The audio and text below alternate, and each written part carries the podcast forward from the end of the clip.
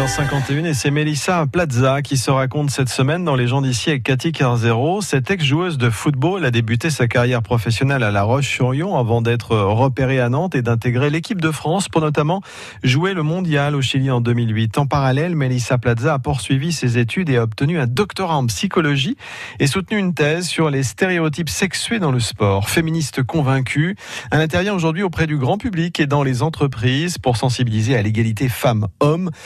Écoutons le début de l'histoire. Alors, je suis née euh, dans le sud, à Saint-Gaudens. Ça a été un début de vie un peu chaotique, puisque euh, ma mère euh, m'a eu quand elle avait 19 ans, qu'on a quitté Saint-Gaudens six mois après ma naissance, en quittant mon géniteur, donc mon père biologique, qui était quelqu'un d'assez violent. Et du coup, après, on a beaucoup, beaucoup déménagé globalement un début de vie difficile dans un milieu social plutôt défavorisé. Et puis, euh, et puis très vite, effectivement, le foot est arrivé dans ma vie comme euh, comme une petite lumière au bout du tunnel. Une petite bouée de sauvetage, en fait, c'est un peu ça? Ouais, exactement, c'est ça. Et j'ai su tout de suite que ça serait mon ma porte de secours. Donc euh, je m'y suis je m'y suis accrochée très vite. Puis j'ai travaillé dur pour, euh, pour m'en sortir en fait, pour déjouer toutes ces prophéties du déterminisme social qui sont euh, si profondément ancrées, si difficiles à faire bouger. Alors pourquoi le foot? Parce que aujourd'hui, en 2019, on peut dire que le foot féminin a un peu le vent en poupe, mais à votre époque, euh, c'était quasi inexistant. C'était totalement incongru comme passion. Euh, il n'y avait pas vraiment de raison, en tout cas pas de raison sociale, parce que c'est souvent ça la question subsidiaire, c'est quelle est la raison sociale derrière tout ça. Et moi, il n'y avait pas de papa à la maison, il n'y avait pas de grand frère, puisque c'est moi l'aîné. Donc euh, voilà, la passion du ballon est venue euh, de façon fortuite. C'est-à-dire que j'ai jamais pris le ballon à la main, je l'ai pris au pied. Et ça a été tout de suite un, moyen pour moi de, voilà, de, me départir de cette colère intérieure qui m'habitait si souvent.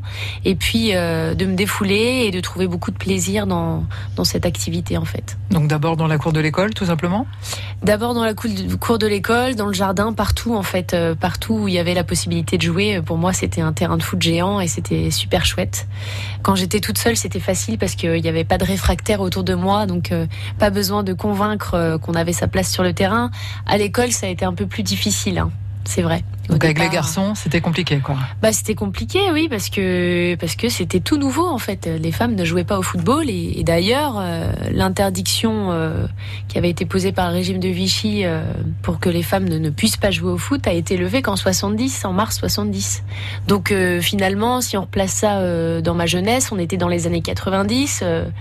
les femmes avaient tout juste obtenu le droit de jouer au football, donc c'était oui, c'était complètement fou en fait cette passion. Et ce n'est qu'à l'âge de 8 ans que Melissa Plaza va intégrer un premier club avant plus tard d'enchaîner les contrats professionnels, un destin hors norme qu'elle dévoile sur France Bleu Loire-Océan, mais aussi dans ce livre Pas pour les filles, publié aux éditions Robert Laffont. Melissa Plaza dans les gens d'ici à écouter à podcaster sur francebleu.fr. Il arrive, et vous aussi d'ailleurs, pour le forum loisir des auditeurs. Bastien Michel va nous rejoindre dans quelques instants.